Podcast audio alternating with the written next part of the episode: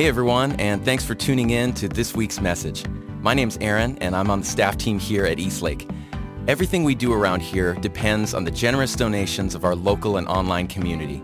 People just like you who tune into these messages and see great benefit from living that idea that life is a gift and love is the point.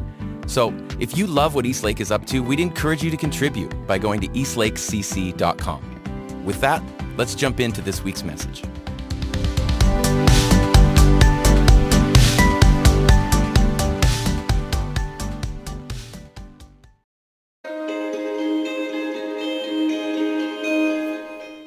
Today, Kristen and Peter talk with Bart Campolo as they continue our series, What's on Your Mind? Please check the description for links to our quarterly Spotify playlist and guided meditation.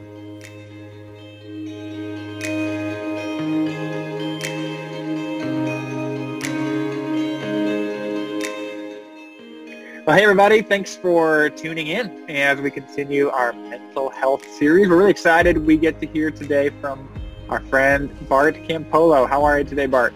Good. Hi, everybody. it's great to have you. I'm joined here by my friend Kristen Burchinal. I'm Peter Gadd, and um, we're kind of just going to jump right in. We've had a lot of different topics that we've gone over so far today.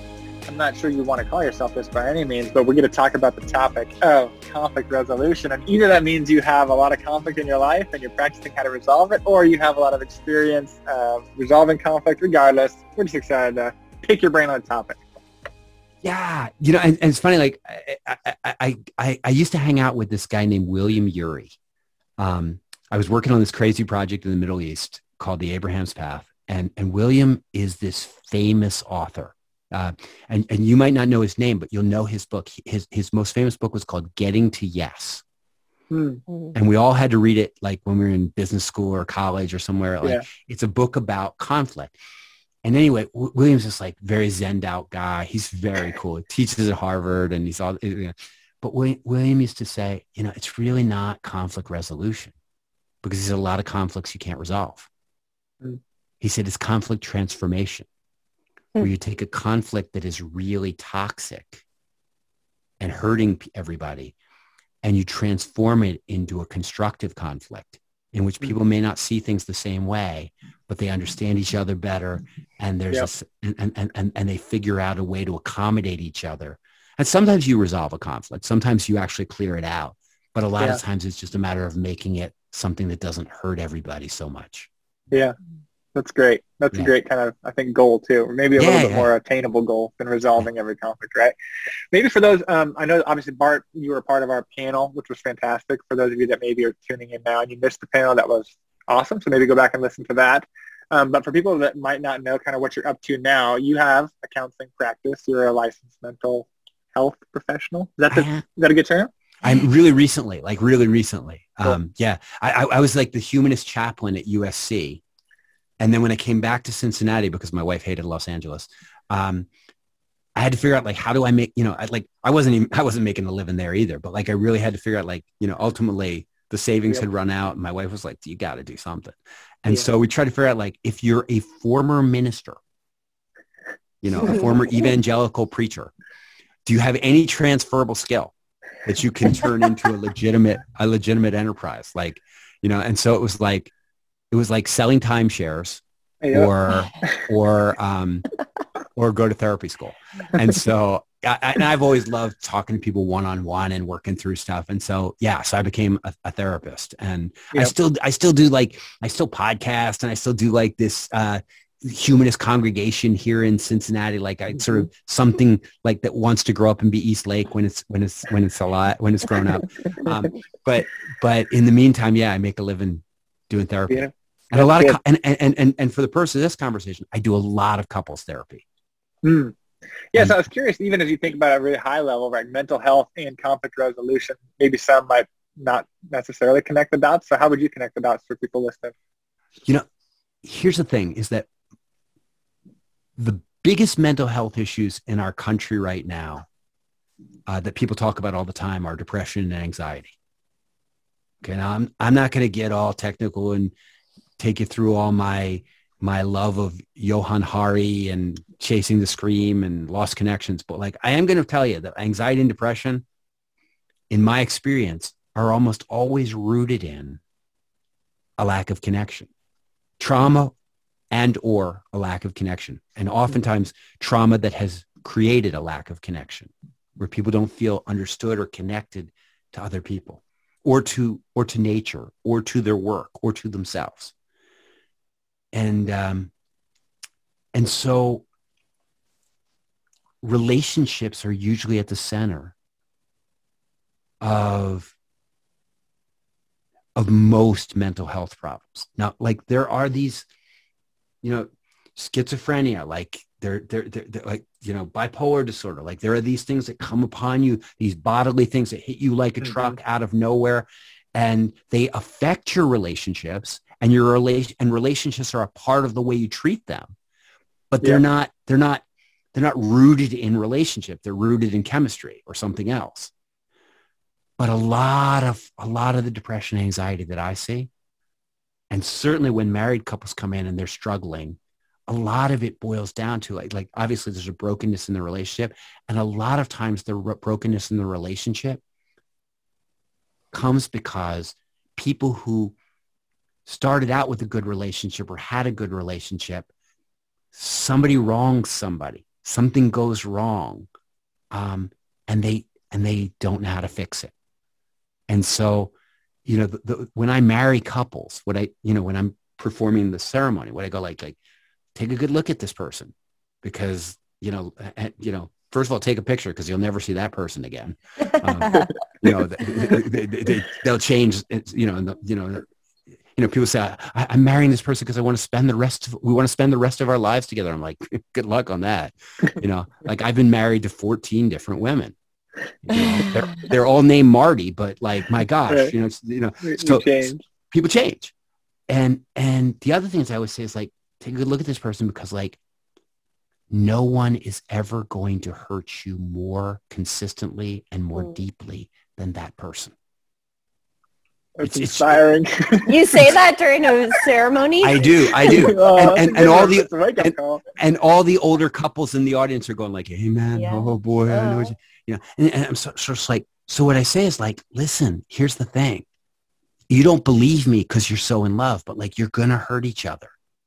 And so if you want to know how to, how to build this wonderful relationship and how to keep it, you're going to have to learn how to get through those, how to get on the other side. So that means you're going to have to learn the skills that, you know, that simply stated like and i do it more poetically in a marriage ceremony but i'm like ultimately you're going to have to learn how to you're going to have to learn how to forgive um, but before you get to forgiveness in, in a functional relationship you got there's sort of three three steps that i would say. It's like you have to learn how to confront somebody hurts you and you have to learn to say hey you know and and and like there's a whole skill to confronting. Mm-hmm. And then that person has to apologize. And there's a whole set of stuff that like what, what what's a good apology? And then the other person has to forgive and that's a whole other thing. And so you would be shocked peter. You would be shocked at how many people when in mar- married couples come in and when i start to ask them like tell me wh- how apology and forgiveness worked in your family growing up? Like when your parents apologized to you or to each other, how did that work? And they go like, I can never remember my mother apologizing to me or my father apologizing to me. Totally. Yeah, I was yeah. thinking about that with even conversation with Brittany. I'm I'm interested, Kristen, in how you guys talk about it, but way different family dynamics in terms of confrontation was uh was common and, and not done well, but it was like we're like a debate confront everybody family. Like we'll, we'll tell you there's something in your teeth and be the first one to point it out. Right, right, right. And her family's like a sweep under the rug. We're always best friends. Like something terrible just happened. Now we're going to play a board game, you know, like completely ignore. Yeah. There is no conflict. We're, yeah. You know, and so always good. Right. And Kristen, I don't know if you can relate to that. Like, yeah, you know, I, I'm trying to think about what I saw and watched growing up. Um, and I remember not a lot of confrontation. I think they, um, not a lot of confrontation like in front of us. So not a lot of resolution scene either. Yeah. Like I know my parents had conflict, but I think their way of trying to be healthy about it was like, don't do that in front of the kids and resolve it all outside of that. And um, And and and, I could have used I could use Yeah. good examples of seeing that. And I think about it all the time because I don't think my husband and I are good at it. And I've even noticed my kids, they're only four and six. And they really struggle with saying I'm sorry. Like it and I, I try not to do the like force them to just say the words because then they're like, sorry, you know. Um, but it's such a I don't know if it's DNA from our families or if it's just humankind that there's some sort of thing with like this fear of be admitting that you're wrong or that Yeah. you made a mistake, which is Yeah. so something that I want to break, I guess, because right now, you know, with kids when they bicker, we have a lot of that going on right now and a lot of trying to teach, you know, that it's okay to make mistakes and you just you want to say I'm sorry, are you okay? Like that kind of stuff and it's it's not going Yeah. super well. and, and you know, and when we talk about mental health, like one of the great ironies of this is, is that once people learn how apology and forgiveness actually works in a relationship, they go like, oh my gosh, like I almost want to do something wrong so that I can apologize so that I can be forgiven because like it feels so great. And, and, and you realize it's almost like when a bone breaks and then they put it in the cast, what they say is like the bone is, is the strongest at the place of healing. That's oftentimes what happens in a really well handled Hmm. problem is that people end up saying like, I, I, I- don't want to, I don't want, I don't want to cause, I wouldn't want to do that on, again on purpose, but like it turns out that that brought us together and like we're closer now than we were before we screwed, before I screwed up or before she screwed up. yeah. Yeah. You I know? can see that. Good. sure. Yeah, think about your think about your closest friendships, and and like w- w- what the crucial moments were when you were like, oh, this is really a friend. And a lot of times it's like, a lot of people screw up, but this guy circled back, and he and he and he and he and he was like, I love you so much, and I, I I'm sorry I did that to you, Peter, and and and we worked it through, we talked it through, and then I was like, dude, we're really friends now. All right. So That's great. I think those elements too are kind of like, I, I want to hear you maybe even go into them a little bit. Like when I think of, you said, you know, a good confrontation. So like, all right, walk me through, Bart. I know how I have historically confronted, and I would love to hear what does a healthy one look like. Okay. We've all been confronted poorly, right? No, Like, that's this- this is like great. triggering. I'm gonna I'm gonna I'm gonna do the confrontation thing a little bit. Then I'll do the apology thing hardcore, and then I'll do the forgiveness thing eh, kind of in the middle. Cool. And like, and like honestly, this is gonna suck for you guys as a podcast or as a as a thing because we're supposed to be dialoguing. No, and- great. No, no, this I'm- is perfect. But I'm just gonna tell you what I'm gonna just like. I've worked this crap out. Um, and, Love and, and by the way, when I give you like my three steps to this or my five steps to that, like if you go on the internet, you'll find like the nine elements of a great apology, the four elements of the great apology. Like everybody has a number. Everybody has their own way of explaining it and chopping it up. Like I'm not saying this is the best or this is the right one. I'm just saying like this is one that's worked for me. So it's like, you Yeah. know, but like they all have the same basic elements. Like, eh, you know, people that know about this stuff know about this stuff and, and they know that there are certain things here. So I'm going to, okay. So when it comes to the confrontation, Peter, somebody has wronged you. Okay. And you're angry and upset or you feel wronged. Maybe you haven't even been wrong, but you feel wronged. You're angry. Like things have not gone your way. And you're, as soon as I say this, you're like, oh yeah, I've heard that a thousand times. That's nothing new. And you go like, they go like, it's really important that when you confront somebody, in, a, in especially somebody you care about, that you do your best to use I statements. I felt hurt by. I didn't like. I, I, I was angry when, rather than you statements like, you made me feel angry. You hurt me. You did this. And the reason is, you say, what's the difference between saying you hurt me and I felt hurt by what you did? And the difference is, is that you're going to get a lot more defensive when I start the sentence with you. Yeah. It's accusatory and, and people shut down. And, and so it's really hard when you're angry to confront instead of to pay back. You know, so our tendency is to go like, like, like for instance, and I'll, I'll tell you this, like Peter, if you step on my foot and I go like, you asshole, um, that's not a confrontation. Like that's, that's Yeah. just, a, that's just, that's just a, a- a counter, a counterpunch. Okay. Right. Accusation. Yeah. Yeah. Um, and so it's like, ouch. I, I really got hurt there when you when you when you walked by. Like I re I, that really hurts. That thing that thing that you just did that really hurt. Like I got I really got hurt by that. Yeah. Okay. So I'm hearing so far a good confrontation starts with ouch, not you asshole. This is helpful. Yeah. Right? I'm I'm glad I could help. I'm I'm glad I could help. Let's let. Are we done here? Start. Yeah. No, I, that's, So- maybe that's the biggest Yeah. takeaway for of so, us. so so it's just really important but the other thing is is that it's really it's really helpful if it, a good confrontation is one where you tell the person as specifically as you can like this is what hurt me or this is what's hurting on me this is why this is bothering me that you center it in like this is the injury that was done to me not like you're so awful for doing it you know? Because sometimes somebody can hurt you and they're not doing anything wrong right? They're just doing their own like i'm just sitting there eating my cereal right and my wife goes could you eat any softer than that? You are slurping. I can't hear myself. Think you, what you suck. And like that's going to get me very defensive. But and and, and the, the fact of the matter is i'm not doing anything wrong but like it's still bothering her. And so she has a right to say I am so distracted by the noises that you make when you eat. Like I I I can't hear myself think. You're like, okay, so so you've you've confronted me. You've told me Yeah. like something I'm doing is bothering you, but like you've done it in a way that you're owning the fact that like it's bothering you. Doesn't you're not saying like you eat way too loud. I hate the way you eat Right. okay so so so so so first of all like i think what you what you want to recognize is in, in a confrontation your job is to try to make the other person aware of the problem.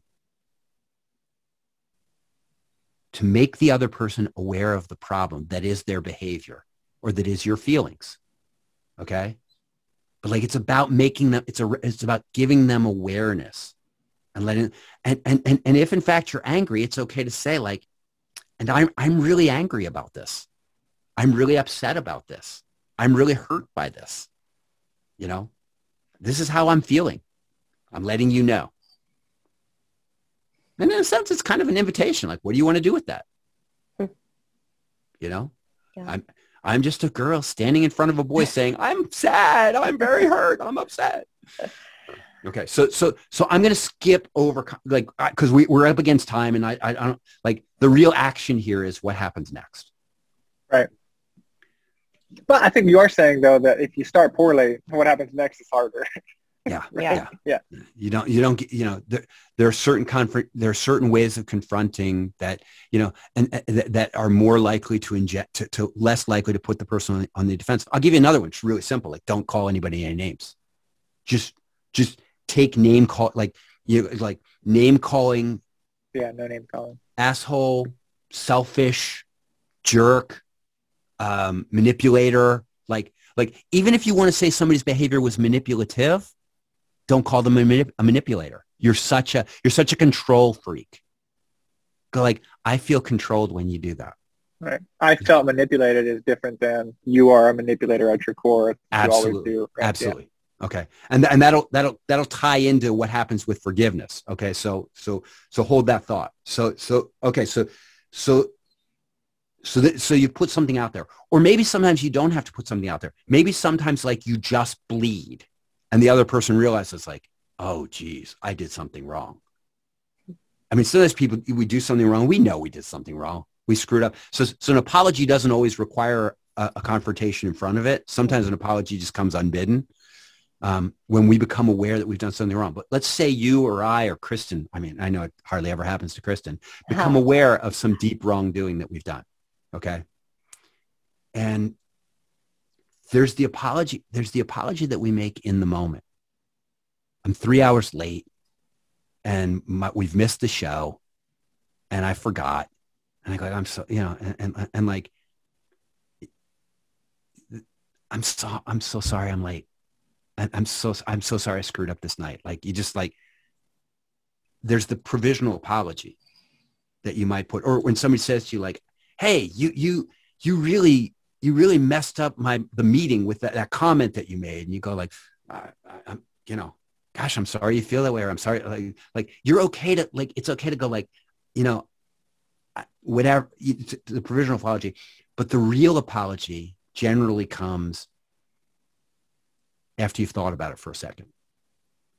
And I'm going to give you the five elements of a really good apology. Okay. I wrote them down. I'm going to run through them really fast. All right. So the five elements of a really good apology is the first thing you do is you have to express regret. Say what you're sorry for specifically. Uh, how the other person was hurt, what happened. I'm sorry I was late. I'm sorry the, sh- the, the, the show got ruined. I'm sorry that your bus- that our business failed. I'm so- like, I'm sorry this thing happened. I'm sorry you got hurt. Okay. I'm sorry you're, you know, so, so, so part of is expressing regret and letting the person know that you understand that, that, that you grasp um, the harm that was done to them. That you're like, this, that must have, like, when I didn't show up, you must have been so scared. You must have been so upset like I know how much you were looking forward to this show, and I, I, am and, and, it must have just been so disappointing to you. You must be so angry. Um, I, I, I, hear your anger and I understand why you're angry. You have to demonstrate your awareness of and your sorrow about the harm that's been caused to the other person. So like, I'm sorry this happened. I'm sorry about what happened and why I'm and, and and this is why I'm sorry. I'm sorry because it hurt you. I'm sorry because it let you down. I'm sorry because it it's something that you're really sensitive about and I should have known better. Like I'm sorry. I'm sorry. But then the second part of the, the apology is where you accept responsibility. Because like the an apology that's not an apology is like, I'm sorry that that bothered you. right? Because what you're really saying is, I'm sorry you're so sensitive yeah. or like or like if that if, if, if you know i did what i did and you know if that bothered you i'm really sorry like i'm sorry you're such a you're such a oversensitive jerk and so in the same in the same kind of jujitsu movement i'm sorry. And then you have to quickly pivot to i was wrong too. You have to accept responsibility. You have to focus on your own behavior. Like i'm sorry that the play got ruined. I was wrong for not learning my lines, or I was wrong for showing up late, or I was wrong for, and you have to own what you did. I wanted, like, I feel like the acceptance of our own faults can sometimes be so hard. And I wonder why that is, like why we assume we shouldn't be making any mistakes or hurting people. I think it, like when I see the like, I'm sorry that you're so sensitive. What yeah. is it about us that doesn't want to just accept that we hurt people? What do you, what, like, just, just listen to your own sentence. We hurt people. Like, yeah. why, why would that be hard to accept? Like, cause yeah. it's crummy. I was wrong. Yeah. Feels bad. I, th- I think maybe you're speaking to expectations though, right? Like, is it the ego that just like, I'm a good person, so a good person should never hurt somebody, right? This, I think you've talked about before, like, I'm a good person, therefore I should be good at relationships, right? So it's really hard for me to say I'm a good person and I hurt people, right? Like, it feels like those shouldn't be allowed yeah. in the same bucket. And, I'm, and most people, at least from my experience, tend to label themselves good people, right? right? And, and here's the interesting thing on that there's this woman that's made a cajillion dollars with the greatest TED talk and book in the world, like Brene Brown, this thing daring greatly, you know, the power of vulnerability. And and and if you if you if you if you climb into that that that world, like there's she's really good at articulating why it's freeing to admit that we're fallible, to admit that we're limited, to, to admit that we're vulnerable. And, and what I would say is like, it is, it is hard to be vulnerable and saying I was wrong is a form of vulnerability. Mm-hmm. And, and there's, but there is like once somebody learns what happens is because for instance, somebody, somebody gets up in front of a crowd of people and they say, you know what, I, uh, I struggle with bedwetting and I, I've, I've struggled with it my whole life and I wet the bed and they get down and people and they go like, everyone's going to think I'm a terrible loser if I admit this. So they finally confess the terrible thing and they get down and people walk up to them and go like, you know, I wet the bed too. That was so courageous of you to say that. Oh, thank you so much for being so vulnerable. And we actually find that people do not see us as weak when we confess our vulnerability. They actually see it as a form of strength. And, and, and, and they find it courageous and, and they are attracted to vulnerable people. That we think people will be repelled if we let them know that we make mistakes and actually people are attracted to vulnerable people. And saying i was wrong is not a very far thing from saying i'm weak. Mm-hmm. i'm fallible. I make mistakes and so part of this is like in a larger sense we have to teach our children and teach ourselves and teach each other that that when you admit that you don't know something, a part of the other person thrills and goes, oh, I could teach you something. Oh, oh, you don't have all the answers? Oh, neither do I. I feel much, I feel much more safe in your presence now. And so the, the power of vulnerability is, is, is, is, is a lar- is a whole other conversation. Mm-hmm. But like what I'm saying is, is that in this moment, Kristen, that's the key. Like if we can teach somebody that, that, that this is not a, an act of weakness, but an act of strength. It's a lot easier to say, I was wrong to do this. Yeah. And, and one of the things is when I say I was wrong to do this, it's very different than saying I'm a terrible person. Peter said it well. Like I'm saying I, good person, was wrong. Like the reason this is this is remarkable, the reason I am saying it is because like I generally don't do these things. But in this situation, I'm going to remark upon this because like this is out of character for me.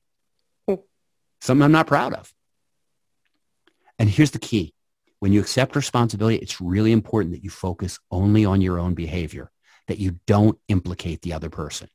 You don't go like, I was wrong to curse you out, but you just made me so mad when you when you when you made that face and I couldn't help it. Because that's all of a sudden you're implicating them and you're not taking responsibility. You're saying, that it was their fault that you did what you did. Now you may act, they may have some culpability in this conflict, but when you apologize, you don't apologize for the whole conflict. You apologize for your, what you're responsible for. Hmm. And it's not your job to highlight also that they also have a part in this. In almost every conflict I, between a married couple, including infidelity, there's culpability on both sides.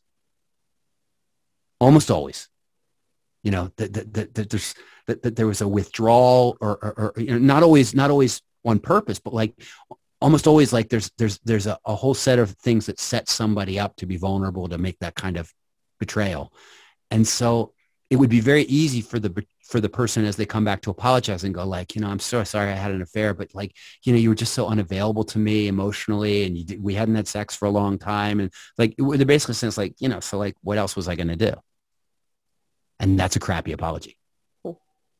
You have to say, I was wrong to, and focus on your own behavior. The third part of a good apology is the offer to make restitution. It's like, I was wrong to do this. And then the next question you want to ask is, what can I do to make things better? Or I know what I need to do. I need to, like, I was wrong to, to, to run over your, your, your mailbox and I, I just want like I am I'm it must have been so frustrating for you when you saw it and I, it was my fault. I wasn't looking where I was going. And I like I want you to know I'm going to pay for your mailbox and I'm going to fix the lawn around it.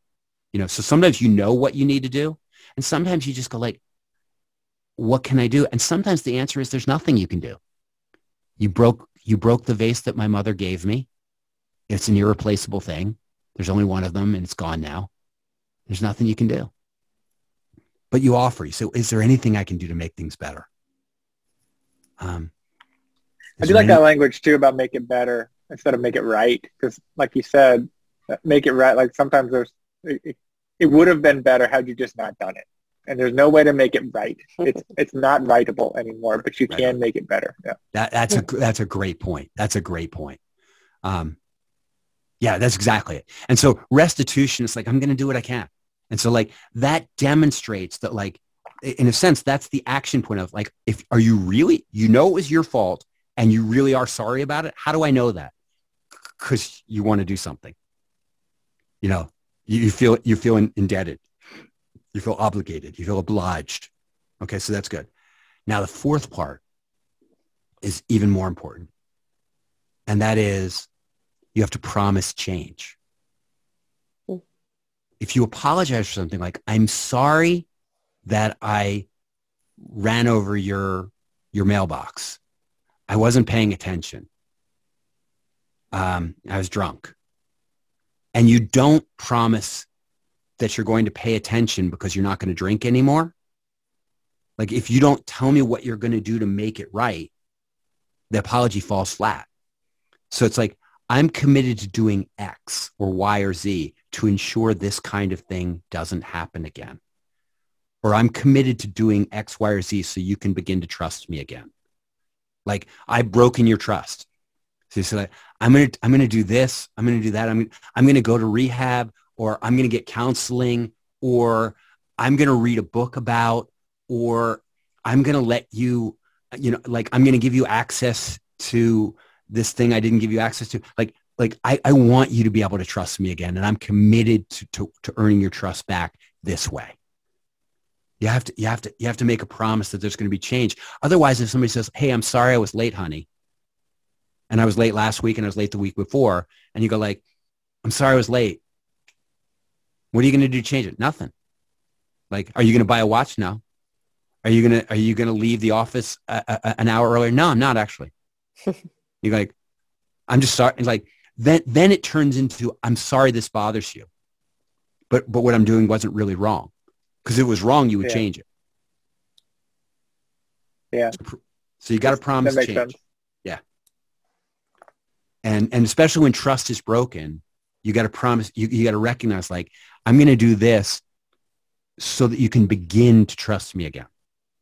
Like it's you know trust is hard, easy to lose and hard to win back, but like it can be won back. But, but what what are you going to do? What are you going to do to convince me that you're trustworthy now that you've broken my trust? Hey everyone, it's Kristen. Just wanted to take a moment to say thank you for tuning in. I hope that you're finding these messages helpful for you in your everyday life. Um, that's what we're trying to do here is gather around the idea that life is a gift and love is the point and let's give ourselves ways to move forward in that in our own everyday world. Um, so I wanted to take a moment to say thank you for being a part of this community. To those of you who have participated and given financially, we want to say thank you to you. Everything that we do here happens because people make contributions. People say, I value this place. I want it to exist for me and for other people, and so I'm going to support it. And so we just want to say how grateful we are um, that you do that. And for those of you who maybe haven't had a chance to contribute yet, um, we would ask you to consider maybe doing so. If you find this place beneficial, if you find these messages helpful for you, then um, consider joining us in that way. You can go to eastlakecc.com to make a contribution, um, and we just always are thankful for the people who want this place to exist. So thanks again for tuning in. Let's get back to the message. The fifth element is, is maybe is maybe the one that sometimes we forget about as we go like, I'm sorry, and I'm going to do this to fix it, you know, and and we we forget to request for forgiveness to actually say the words, please forgive me, or I hope you will be able to forgive me. To demonstrate your hope and your desire to build a better friendship in the future. Like, I want, please forgive me, or I hope you'll be able to forgive me. What you don't do is demand forgiveness. You know, do you forgive me? So you forgive me, right? Like it sometimes yeah. it takes sometimes it takes time. So that's a request that you make with no strings attached. But one of the things that requesting forgiveness does is it reminds the other person that they have power that that that that is theirs to grant or not to grant. That you recognize that you are you are you are dependent upon them. And sometimes when people apologize they almost do it in a kind of a um, an aggressive way where it's like look i'm saying i'm sorry and and and you need like and that I, i've taken care of it. I've done all i've done all i can do. I've said i'm sorry. That's all i can do Yeah. and it's, it's really important that your apology end with a request that makes it clear that like actually it, it isn't it, it, it doesn't it doesn't depend on me whether we get reconciled it depends on you hmm. Hmm. That's thorough. That's better than many of my apologies, Bart. and, and here's the thing and, and peter here's the thing like a lot of times it's so thorough that it's hard for somebody who's not super articulate to do and so what i would say is is that sometimes you stumble through an apology and what you're really doing in your initial apology is you're sort of like this is a placeholder like i'll get back to you like I, I know i know you deserve a proper apology i'm really sorry but it's going to take me a minute. Like, I want to work up a proper apology. Hmm. And, and then you go back and you go like, and then what do you do? I go, I sit down with a piece of paper and I go, step one, step two, and right up. And you go, you don't show up at the next conversation and go like, hey, do you have a few minutes? Because I want to properly apologize to you. And you, and you have notes and you go, like, well, if they see you reading off your notes, then they'll know it's not sincere. It's not from your heart. just, just the contrary. If they see you reading off their notes, they're going to know like you really thought about this and you're really working hard to get the words right. And so you go mm-hmm. like people, people very much in, in conflict situations, people underestimate the power of intention and demonstrating your intention and demonstrating your goodwill and writing it, da- writing it out doesn't undermine your credibility. It enhances it. I have a question. I feel like um, this is so helpful for when I'm thinking like when I know I've like really messed up. Having this language is really helpful. And this is me being vulnerable right now. I feel like in our marriage, a lot of our conflict is when like we don't, when the other person doesn't think they've done anything wrong. So like the conflict is like neither one, we're not seeing the situation the same way.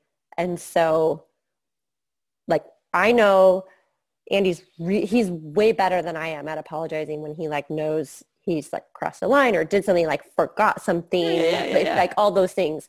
But like a lot of our conflict is like bickering over small things where we just don't see eye to eye and it All right, turns into bigger conflict because neither one of us is like I didn't do anything. We're both like I Right, didn't do right. anything wrong. I'm just gonna give you I'm gonna give you one of my favorite analogies. Okay.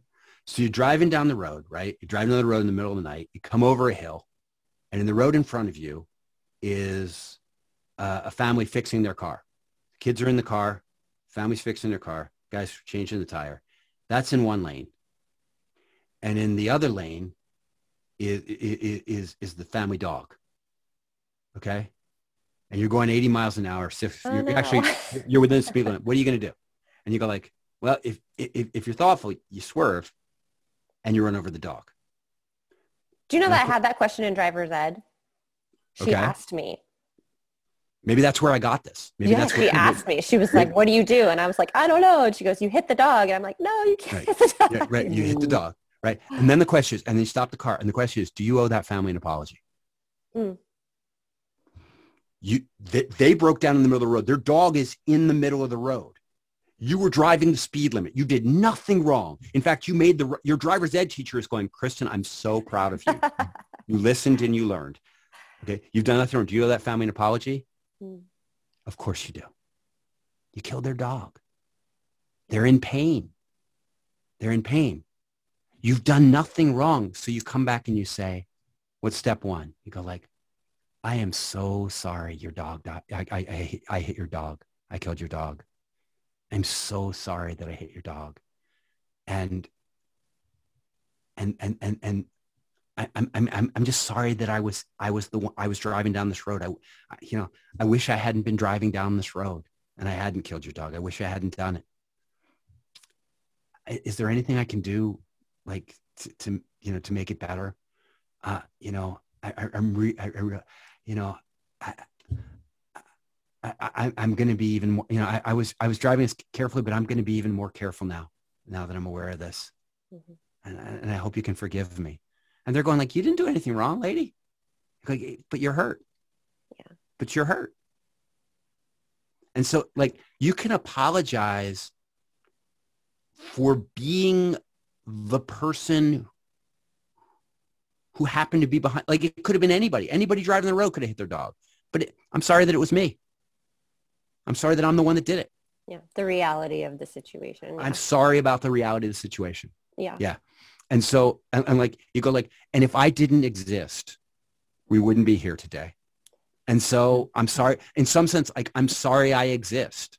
Like that was my offense. Like, and I'm not sorry I exist, but I, but, but for your, from your perspective, it would have been better for you if I wasn't here. And so I'm sorry I'm the one that did this. Yeah. And, and, and so I, you, you can own it. Yeah. I think of that in our marriage too. I think of like, as we've been married longer, we've had, Brittany and I've had to get more comfortable with like, this isn't like an objective problem. This is a personal preference. And when I cross that personal preference, it hurts you. It's annoying. I, if you were to cross that, that line for me, it wouldn't annoy me. It wouldn't bug me. You wouldn't have to apologize. But I have to apologize when I cross that personal preference for you. And that is annoying sometimes because we all like to think we are like this objective lens on right and wrong and morality mm-hmm. and good good relationship skills. But like apologizing when I annoy her is something that I think we have to be okay with. It's kind of hard Kristen, to do that. some conflicts are not resolvable. Like mm-hmm. you like it hot, she likes it cold. Like, right? That's right. And so you go like, so you figure out ways to manage those conflicts. But like once you've worked that way out, sometimes you come up with an accommodation. Like in these situations, we turn the heat up. In these situations, we turn it down and you bring a sweater or whatever. Yeah. And then somebody breaks that or somebody somebody rebels against the accommodation or they go like ah, i'm so sick of doing this for you and then and then the, the thing that they can apologize for is not liking it hot but it's not I, I'm, I'm sorry that I re, that I didn't respect the agreement, or I'm sorry that I wasn't that that, that I made you feel bad about something that's completely outside of your control. Yeah. So so a lot of times that's what it comes down to is, so that's a whole other set. Like again, like that's like, we'll move that, like it's like the vulnerability thing, like move that over there. There's a whole conversation to be had about how do couples reach accommodation or friends or anyone when the conflict is irresolvable. Mm-hmm. I don't know, like you believe in God and I don't. And it really upsets you that I'm going to hell. And it really upsets me that you think I'm going to hell. Mm-hmm. Um, you know, and you're like, we're not going to fix that. You're like, so how do we work out how do we how do we make that conflict less toxic? So that's a whole. But in in yeah. the, it, the, these apologies work best in cases where there's clear and obvious wrongdoing and somebody knows they've done wrong. But yeah. sometimes even in one of those, the wrongdoing comes on top of it because it's like, I know you're like I know you can't do anything about that, but I but but I make you feel bad about it. Mm-hmm. I make you feel bad for being who you are. I let you know what a drag it is to be married to you. Mm. And, and, and in that situation, I owe you an apology. Um, mm. You know, even if, even if it's even even if you've even if I've done nothing wrong, it, there's something wrong about making you feel like a drag. Yeah. Okay, so. Yep. He, he, and, and, and, and, we're flying through time. Like, do you have time for the rest or do you, do you just want to leave it there? What, what's the rest? I thought you this got, was the rest. I'll give you five. I'll give you five minutes. Okay. okay because then, then, then the ball goes in the other court, person's court and you go like, what is forgiveness? And boy, you guys could have a, a, bun- a whole Eastlake series on forgiveness. And particularly once you step outside of the Christian paradigm and you go like, why forgive if it's not commanded? Hmm. Right? And the answer is there's a lot of, there's a lot of really healthy reasons to forgive. There's a lot of reasons forgiveness is part of every religion because like human beings, basically, if they can't figure out how to forgive each other, bonobos will tell you the same thing. So elephants, like if you can't figure out how to resolve conflict, like no tribe can hold together and you're, and, and you're out there in the world on your own. Hmm. But what, one of the things I always say to people when I'm teaching them forgiveness is it's really important to figure out what forgiveness isn't.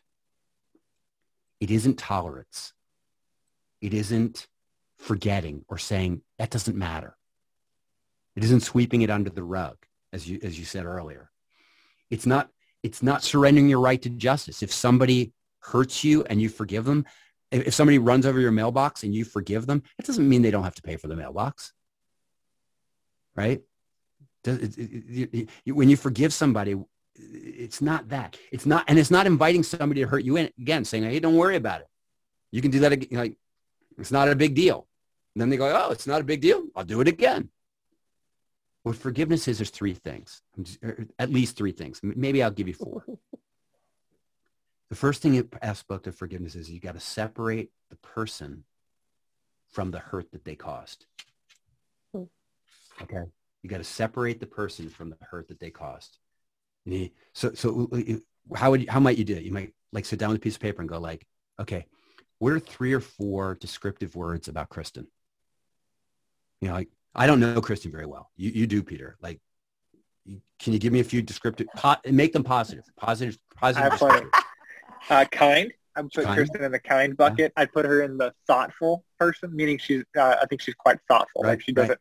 She's not rash or like, just like reactive. Beautiful. I think Okay. she'd be pretty intentional. Okay, move on. We don't, I don't want to hear how great she is. Okay. Um, I do. This is fantastic. Just give me three words. Um, how about friendly? Friendly. Okay. Kind, friendly. Thoughtful. Sort of. Oh, thoughtful. sorry. Yeah, thoughtful. Uh, No, that's great. Kind, friendly, and thoughtful. Those are those are great. Okay. Cool. So you go like, okay, so like I could do that for my wife. I could do that for a lot of people, right? You know, say, so so you make that list, and then underneath it you go, what are three to four descriptive words about the wrongdoing that she did? Hmm. So you go like, that was selfish. That was thoughtless.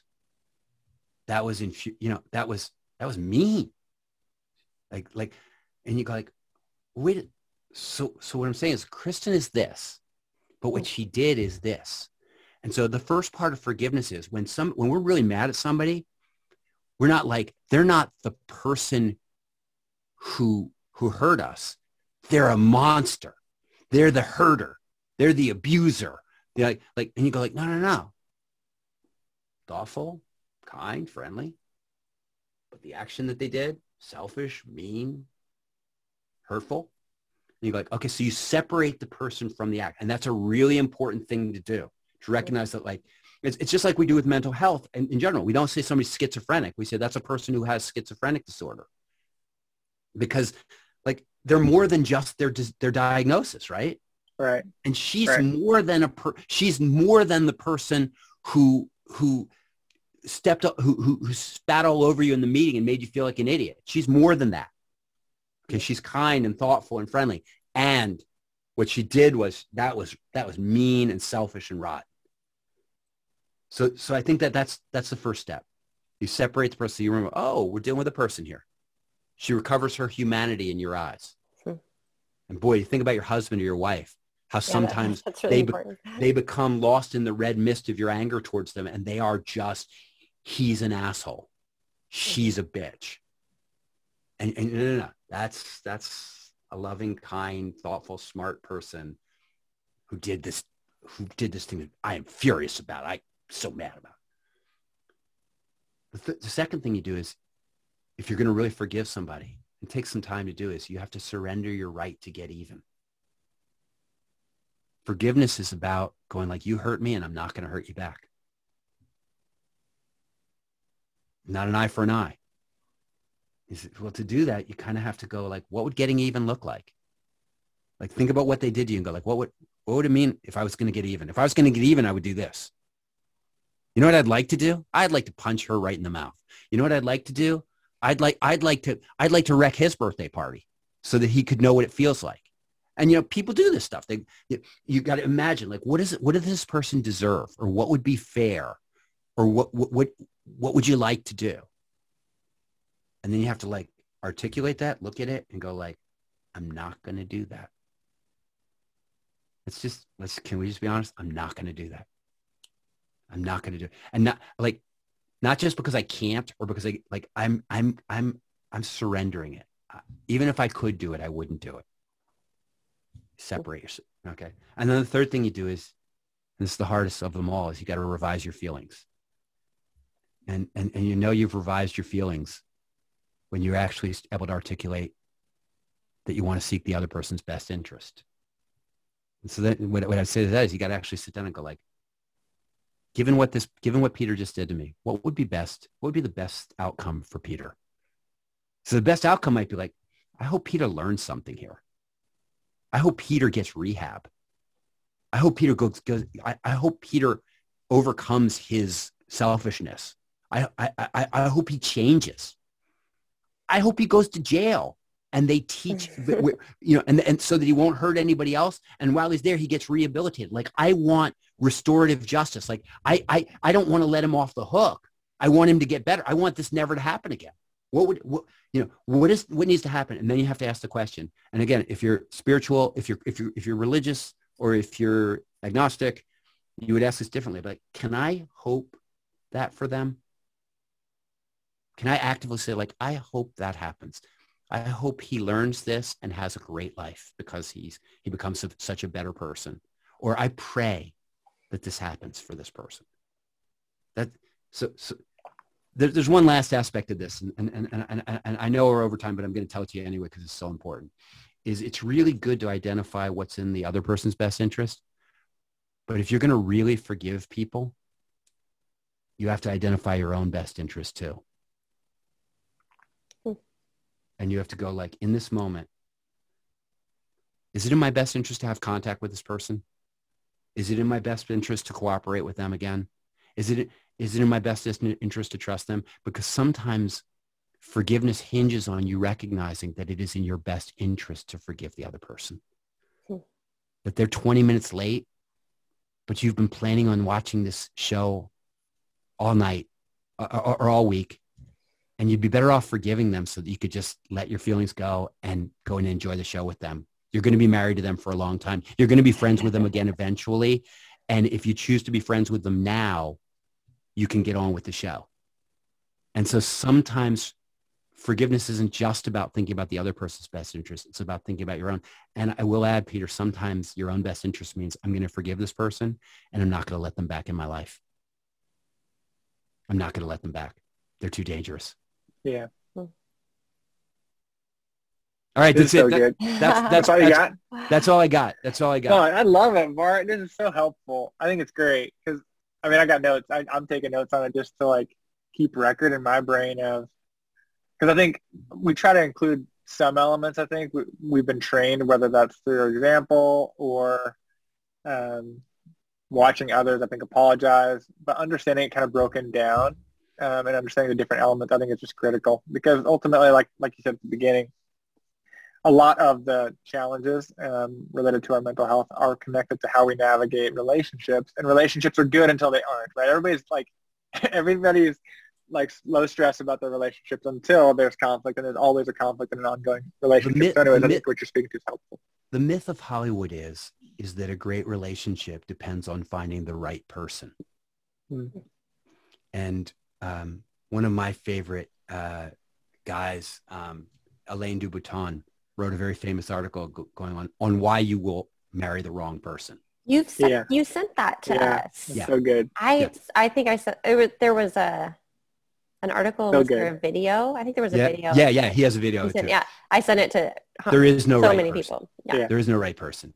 Uh, whoever it is, and if they are the right person, wait six months and they'll become the wrong person. yeah. Right, right. And so what, what, what our relationships depend on is not finding the right partner who will never cross us and with whom we are perfectly compatible, mm. but it's developing a really good processing system so that when we cross each other, we move through it fast. If you wanted to, if you want to know what the hallmark of what the, what the thing I'm proudest of in my marriage is, is that when it started, we would have conflict and sometimes it would take a week or a couple of weeks before we would start being friends again. Mm-hmm. Uh, we held, I, I, we didn't, it took us a long time to say we were sorry and it took us an even longer time to let it go. Mm-hmm. And now the same conflict oftentimes will be resolved in five minutes um, because we both know where it's going and we know what's required and we trust the other person's sincerity because they've forgiven they, they've apologized to us and we've forgiven them back and forth so many times that we go like she, I know she means it. I know, he, I know yeah. he means it. And, uh, and we, and, and what happens is, is that the difference is, is that we don't lose two weeks. Yeah. I was yeah. going to say part of this whole thing is that why this is part of mental health is that we've had that happen too. And it's like the state of my mind during those three days when I'm just like stewing, Yeah, it's it's not terrible. it's Brutal. terrible. And so the Yeah. the better you can get at practicing these things, I think, is how you spare yourself that unhealthy. Months. Yeah. of- Wait, Do you see what I'm doing here? I mean, I'm, I'm agreeing you with you. apologizing? are you apologizing to your wife? No, my, my wife is texting me saying, you said you'd be down at four o'clock. yeah. Good. It's Let's be done. 422. Let's do it. Are you coming? And so like, I'm, I'm actually going to have to go and apologize Let's right do it. now. That's perfect. That's So a perfect. this was to great, but we're Thank done. you, Bart. I love you both. I'll talk Thank to you you, guys Bart. later. All right. All right. Bye-bye. Appreciate. Bye bye. Thank you for joining us. To make a donation, head to eastlakecc.com slash donate.